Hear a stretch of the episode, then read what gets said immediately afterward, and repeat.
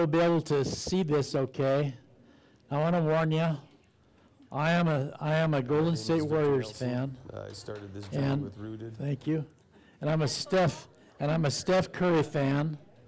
And I know that there are some people present, one of them named Jared, who is a Laker fan. Boo. Boo. I hate the Lakers. Anybody who's playing the Lakers is my favorite team. So I want you to notice how consumed with basketball Steph Curry is. Watch his three point. Can we get that? Can we get that full screen? There we go. Okay. Now watch. You'll be able to you'll be able to spot Steph Curry right away. 'cause He makes three point shots from all kinds of different places. Well, Curry got the step on Schroeder. The kick missed. Rudy on the Then rebound. they kick it out to Curry. Curry backing up, wide open for three. Oh man. Rudy never been in that position. And they Comes off a terrific Give it up to season Curry, I hope. he got hurt with, uh, Oh, man. Is that a beautiful thing? With a poor shooting first half, is four for four from the field, nine points in this third Oh, that was a long one. They can get even longer. That should be a four pointer. You're right. Looney to the bucket. He stopped Oh, Looney, kick it out to Curry. Absolutely. That's better than a lay-in. Okay, that's far enough. Okay. Put up, and what we're Now you're all Warrior fans, right? He is consumed with basketball. Would you say that that's a fair thing? You don't make three-point shots like that unless you are consumed with basketball. So let me ask you a question. Are you consumed with Jesus? I want to unpack that this morning. Uh, one way that uh, I would I would ask it is well I, I got to show you a picture first. This is a picture that I don't know who put in my office. I think Arnie probably did. This is a picture of who? Okay, how do you know? We don't know. So is that what Jesus looks like? Probably not. You know, we white Americans or Europeans think that Jesus ought to look like that, but I don't know if this is true or not. Drew, do, do, do black people think that Jesus should be black?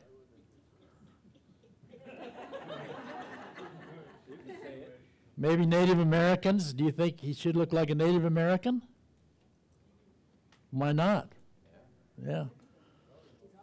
So he does he just kind of change back and forth depending on who's looking at him? No. He was. My, my Jesus looks just like me. There you go. That's my point. So actually, he he's a Jew. He was a Jew. And uh, you know, we look at Jews today, and uh, most Jewish people have a European look about them, but that's simply because they were exiled all over the world, and many of them came from Europe. In 1948, when the s- state was reestablished again, they came back, and they looked like a lot of them looked like Europeans. But he he was a Middle Eastern man. Okay? So does it does it matter what race he is? Not really.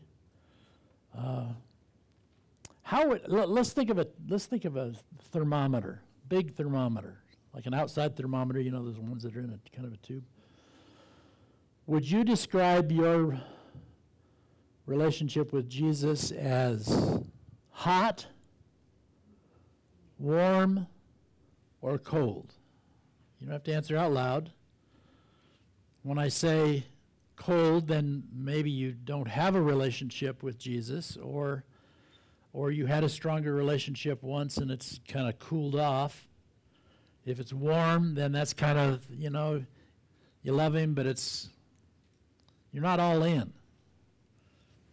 If it's hot, and when I say, I'll say passionate for Jesus, I don't mean some demonstrative, you know, people do all kinds of crazy things in the name of loving Jesus that you don't find in the scriptures. I'm not talking about some demonstration. I'm talking about your affection for him, your love for him. Is that is that strong? Are you holding back? Could you up it a little bit? Or are you all in? I think probably most of us would say we could up it a little bit. You know, maybe you're at a place in your life right now where, gosh, you're just deeply in love with the Lord and you can't imagine it being any stronger. But but those those periods come and go, just just by the nature of of who we are. So, the first blank there for you to fill out is external actions are influenced by internal decisions. What you what you are on the inside is going to show on the outside. Maybe not every minute. You don't have that? Oh, that's not a blank. It's just supposed to be up there. Sorry. I'm so used to having you fill in all the blanks, I violated my own instruction here. But it's up there, right? Okay, good. Okay. So quit complaining, would you please? so I want to talk about Mary this morning. Not, not Mary, the mother of Jesus, but Mary, the sister of Martha and Lazarus. I think I mentioned before that Mary, every time Mary is mentioned, she is at Jesus' feet. Every time the story we're going to begin with today, she was at Jesus' feet, uh, listening to him as he was as he was in the in Martha's house teaching. The second time she's mentioned is in the Gospel of John when her brother Lazarus had died, and she fell at Jesus' feet and cried out, "Where were you?" And it's like if if you would have been here, this wouldn't have happened. The third time she's mentioned is the story that we're going to conclude with this morning when she took perfume and very expensive perfume, poured it on, on Jesus' feet. So, what gets your attention? Uh, what turns your head? What grabs your, your attention? You know, I, I was thinking different ways. This every morning when I when I go for a walk, one of the things that gets my attention is the is the Beartooth Mountains especially this time of the year when they're covered with snow. You know, you look at the fields and they're kind of brown this time of the year, and things are starting to green up a little bit. But you look at those mountains, it's like, oh man. And I and I usually quote a verse and talk to the Lord a little bit when I so it gets gets my attention. The story of Mary and Martha, which is a very familiar story, I think, to, to most of you, you'll recall that uh, Jesus and his disciples went into Martha's home. And we can assume it doesn't say it in the passage, but we can assume that both of them at one point were greeting Jesus, welcoming him, being hospitable toward him. But at some point, uh, Jesus went with his disciples off to one side, and Martha was distracted from Jesus. She's a servant, and there's certainly nothing wrong with that. She was busy serving while Mary was busy listening. And Jesus said, that's the good part. One of the things that you ladies should understand is that Jesus was very favorable toward women. Sometimes Christianity is portrayed by people who don't know any better as, you know, an all male thing, but it's, it's really not. The fact that Mary was at Jesus' feet listening and learning from him shows that, that he was favorable toward women because he was discipling her along with the other disciples. And women weren't discipled in those days. But she's listening to Jesus, she's being taught by Jesus. Now, the story is usually about Martha. Martha was distracted from spending time with Jesus. So here's a question for you Can you imagine someone devoting their whole life to Jesus but never taking time to know him or spend time with him?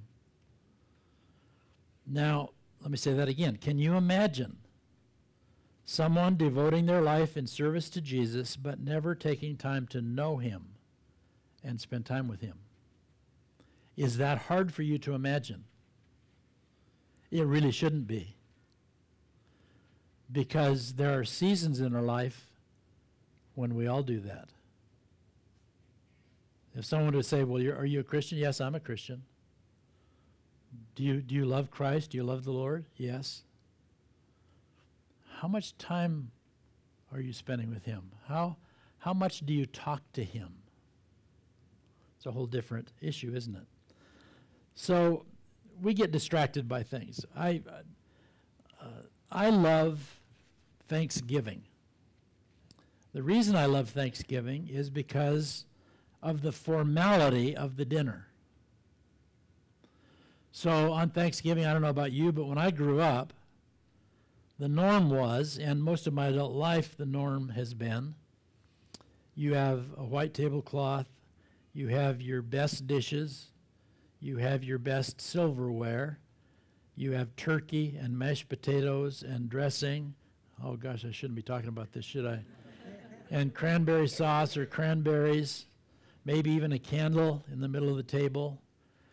And I absolutely love it. When we sit down at the Thanksgiving table, it smells so good. There aren't very many mashed potatoes left if I'm first in line. It's wonderful. So you would probably identify with me when I, a few years ago, one of my daughters suggested that we use paper plates.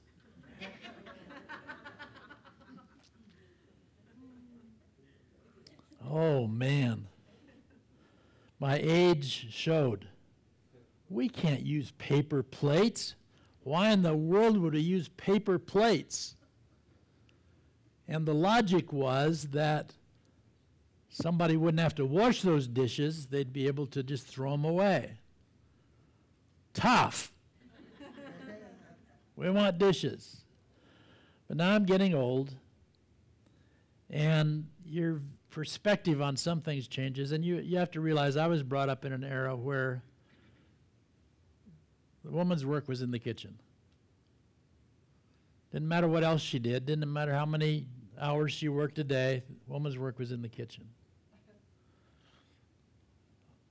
Somebody laughed. That's not so true anymore, is it? So I came to realize after two or three attempts at this, you know, Ginger gets up at 4:30 in the morning, puts the turkey in the oven. She starts pre- preparing all the goodies, and she's working all morning, preparing goodies, preparing goodies, preparing goodies, while I'm watching a football game. And then dinner comes, and it's all on the table, and it's so beautiful, and in about 30 minutes,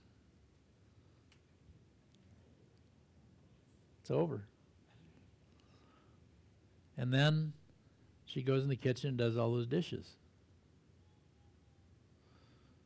So, gosh, you wouldn't believe this if you knew me most of my life. One of my daughters is here. She would, she would know.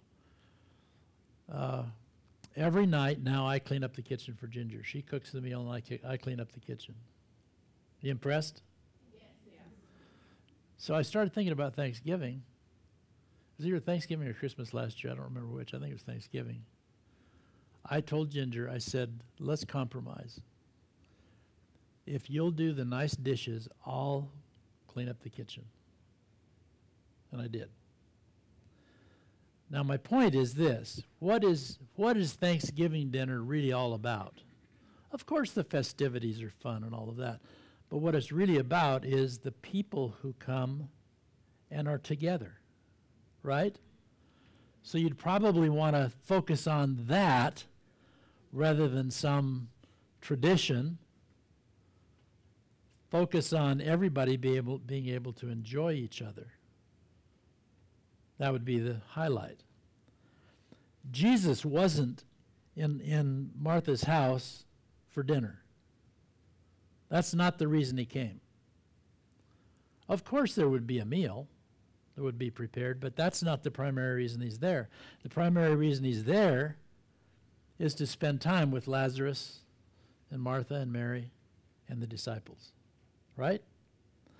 So keep the main thing the main thing. Jesus is the main thing. You've heard me say that, and probably others say that before. So I ask you about spending time with Jesus, and it's not, it's not easy. Life is so distracting.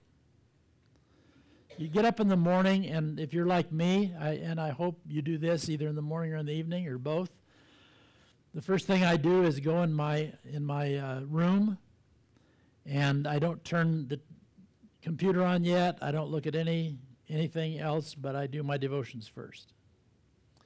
So I'll read a passage of scripture and meditate on it, and then journal on in my journal and and talk to the Lord. And then what happens? You know what happens. You can do devotions in the morning, and then life hits. You go to work, things are hectic, the pressure is on, and how often do you think about Jesus? Sometimes you can go the whole day. Well, maybe you're one of those ones that goes over to St. Patrick's and prays during lunch hour, so you got a kind of a midday break there. Then in the afternoon you go back, and life is just busy. It's full, isn't it? And then maybe at night when you go to bed, you'll spend a few minutes praying or journaling or talking to the Lord. But it's like all that in between time is just like, where did God go?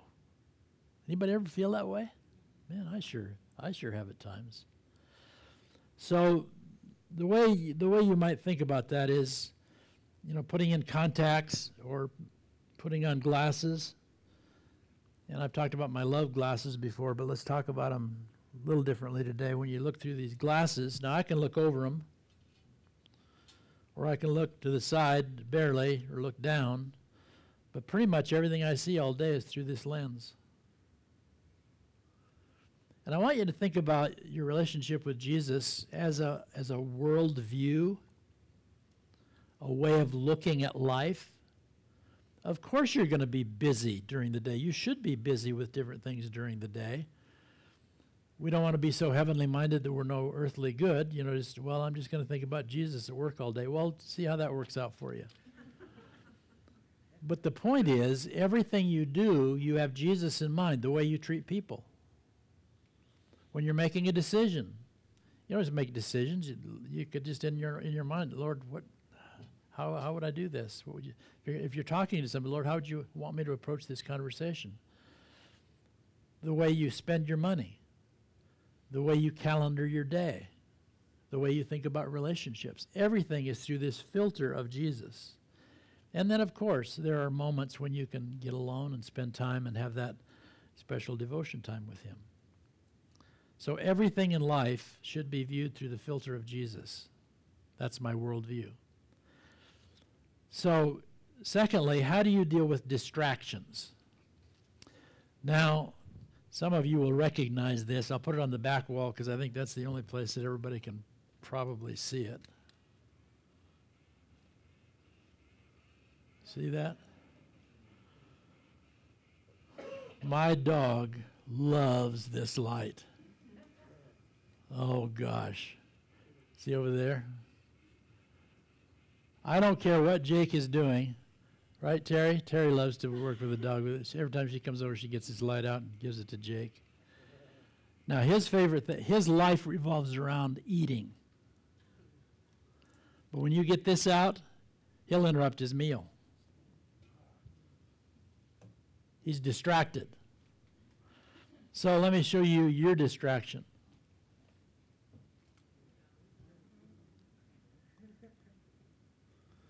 Everybody's nodding. Yep. So you go out to lunch with somebody and you're talking. What does it make you feel like when they start looking at the phone?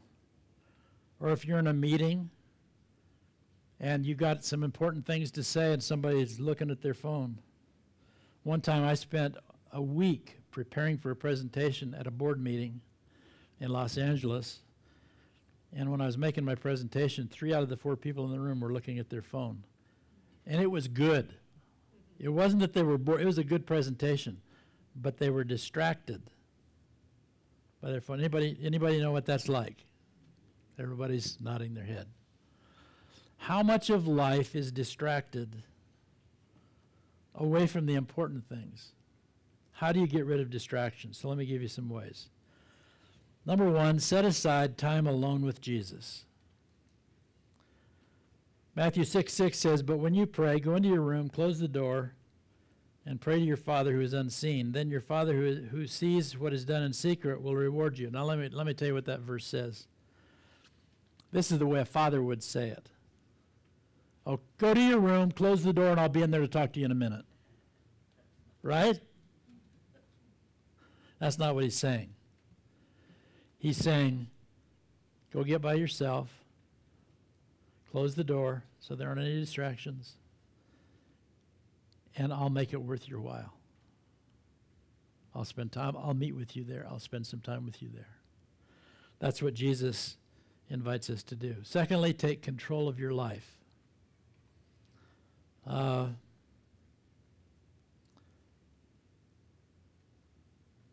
did you guys see this stuff up here? Can you? Maybe all of you can't see it, but there's there's a Seven Up, and there's a Pepsi. Is that a Pepsi? Yeah, it's a Pepsi. That's got. And there's a Coke. There's Mountain Dew, and there's Dr. Pepper.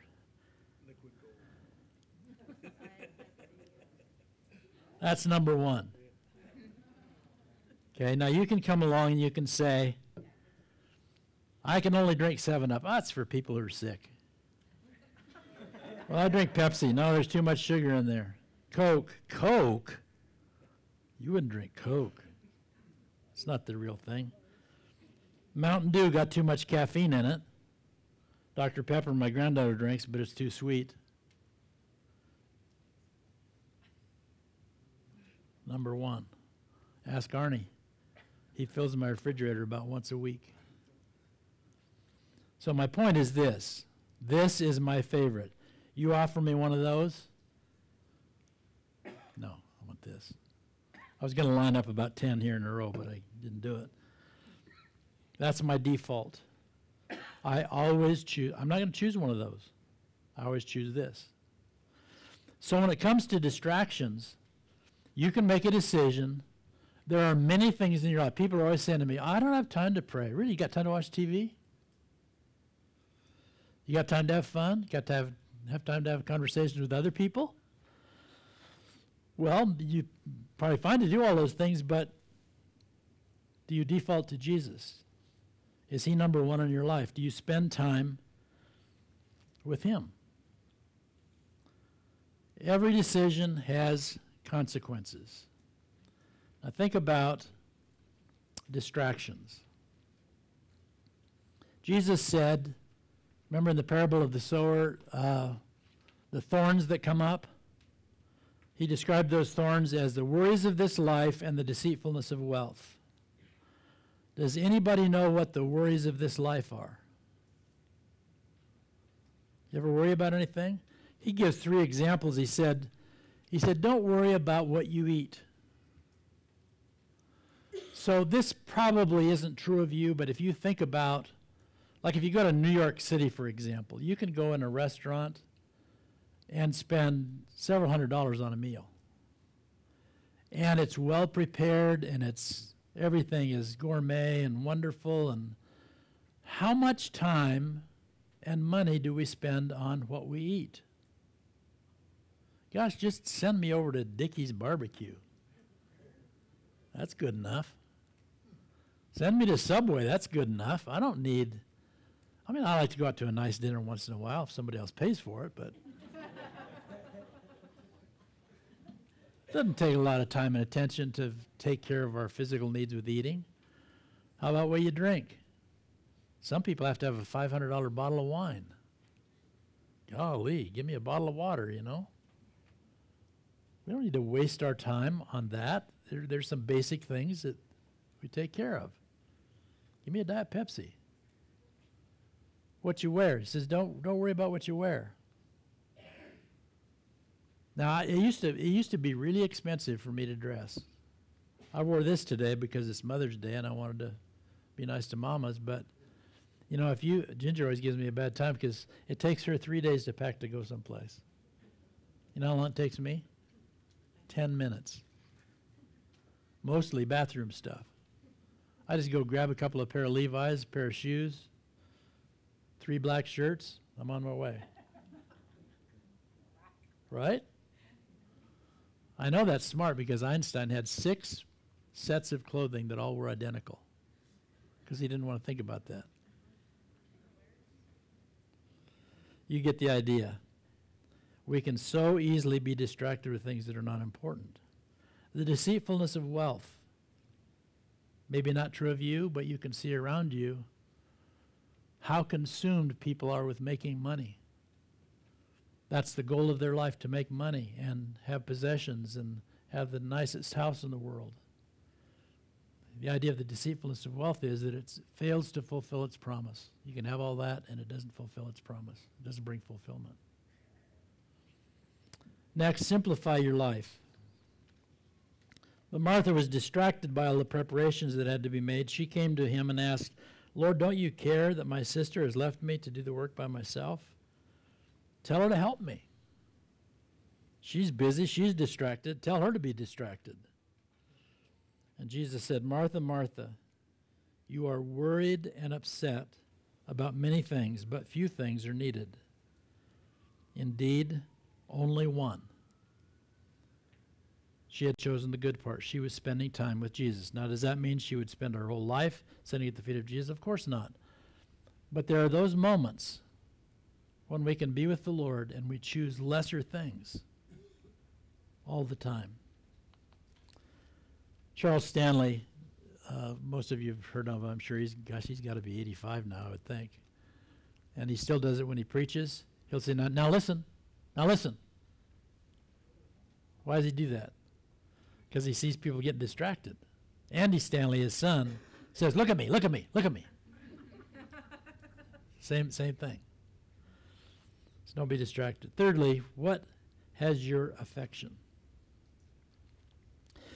My dog, my favorite sermon illustration, comes at night and he sits right in front of me, sits on his haunches, and he stares right in my eyes. He just sits there. Why does he do that? Is he thinking, Oh, Dad, I love you so much? No. He wants something. He wants out, or he wants food, or he wants me to raise up the toilet lid so he can get a drink of water. something. He wants something. What has your affection? So the third story, I didn't do the second, but the third story in the Gospel of John about Mary is, you remember this, it was six days before the Passover when Jesus would be crucified. They're in Bethany again. We don't really know for sure whose house they're in. It says that Lazarus lived there, is the phrase that's used in the passage. And they've had a dinner. So imagine when they when the Jesus and the disciples would have walked in the room, there would have been a servant there to wash their feet because they had crap all over their feet from walking in the dirt all day. They would have come in, there would have been a meal prepared. Lazarus is there, but it, because it's his home. Now imagine how Lazarus feels about Jesus. I don't know why I'm dumb, I guess. I, d- I never thought about what Lazarus thought when he was raised from the dead. I always focused on Jesus raising him from the dead, but I never thought of what is, what is Lazarus thinking right now? you imagine? He was sick and he died, and they start unwrapping all the grave clothes and he's alive again. Can you imagine how he felt about Jesus? The devotion that he would have had for him? There's Martha, and doesn't say it here, but we can assume Martha is serving because that's what she did. You know how people like that are. There, there, there are people that you know. There are people in this room. Every time you're around them, cookies, pie, goodies. You know that's the way they express their love is by serving. She loves Jesus, and then there's Mary.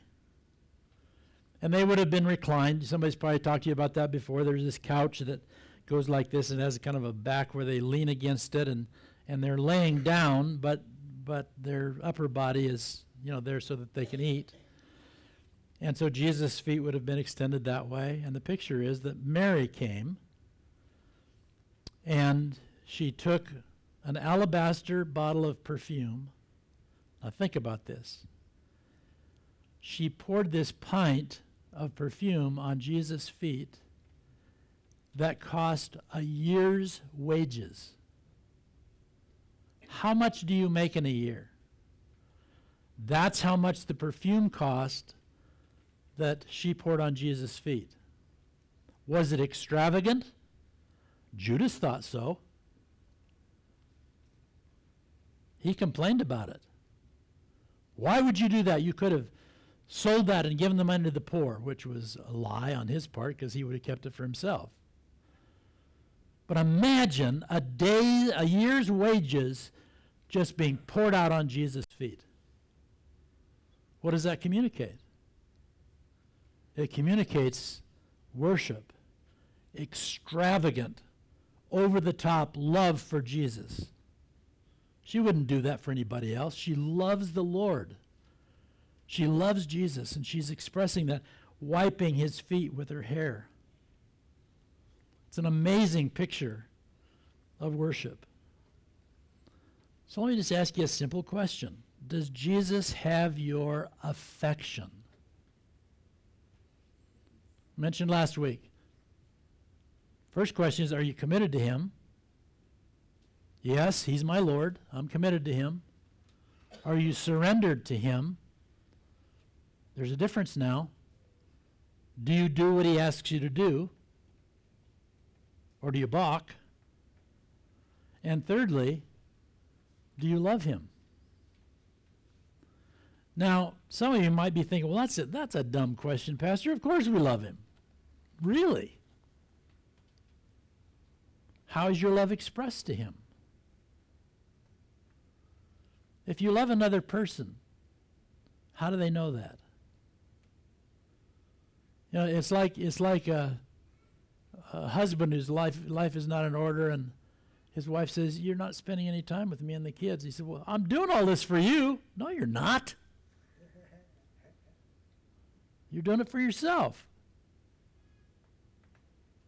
Maybe doing it to prove something. Do you love Jesus? Do you spend time with him? Do you talk to him? Do you express your love to him? Normally, when you love somebody, I love my wife, and so I give her gifts all the time.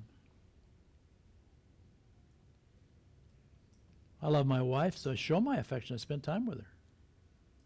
I tell her I love her. I tell my wife I love her four or five times a day. And I think I prove it in my behavior. Do we love Jesus that way? Or is it a religious creed that we're following? Do you love him? I'm not saying this to bring heaviness at all, but isn't it true that we can go through seasons of time where if somebody say you love the Lord, well, of course I love the Lord.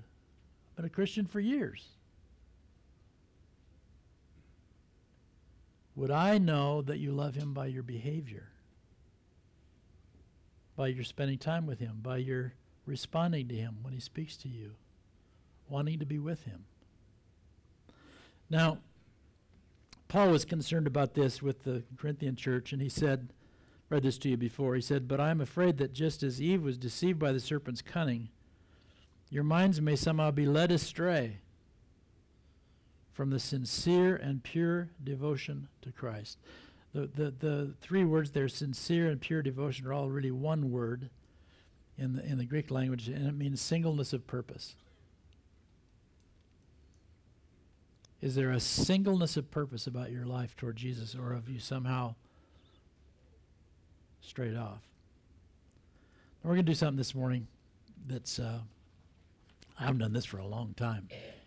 I used to, I, w- I led worship for 10 years, and you're probably glad that you, you weren't there when I did that, but uh, I certainly don't have a solo voice, and I'm not going to sing a solo today, I hope, because you're going to help me. How many of you remember this song, simple little chorus, Hallelujah? Raise your hand. Raise it high. Come on, I got to know people are with me. Dana, you know. Dana, you know. Yeah, you know. Okay. So I'm going to sing Hallelujah, and you're going to sing with me, right? And then we're going to sing, Oh, come, let us adore him.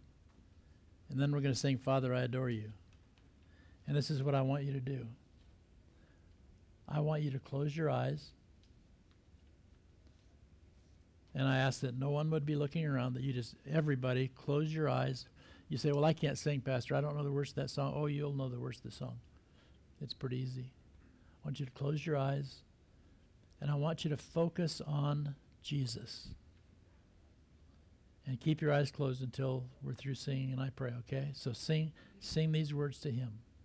Hallelujah. Hallelujah. Hallelujah.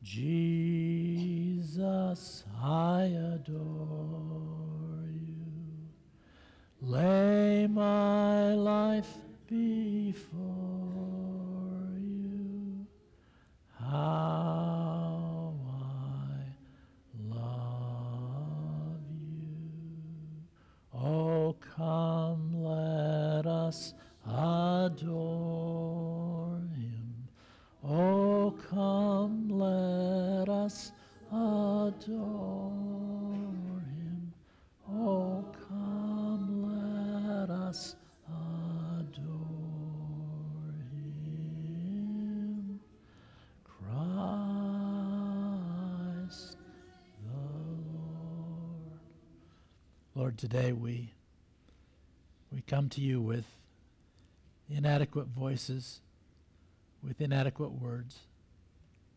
But we say to you today, Jesus, we love you. We worship you.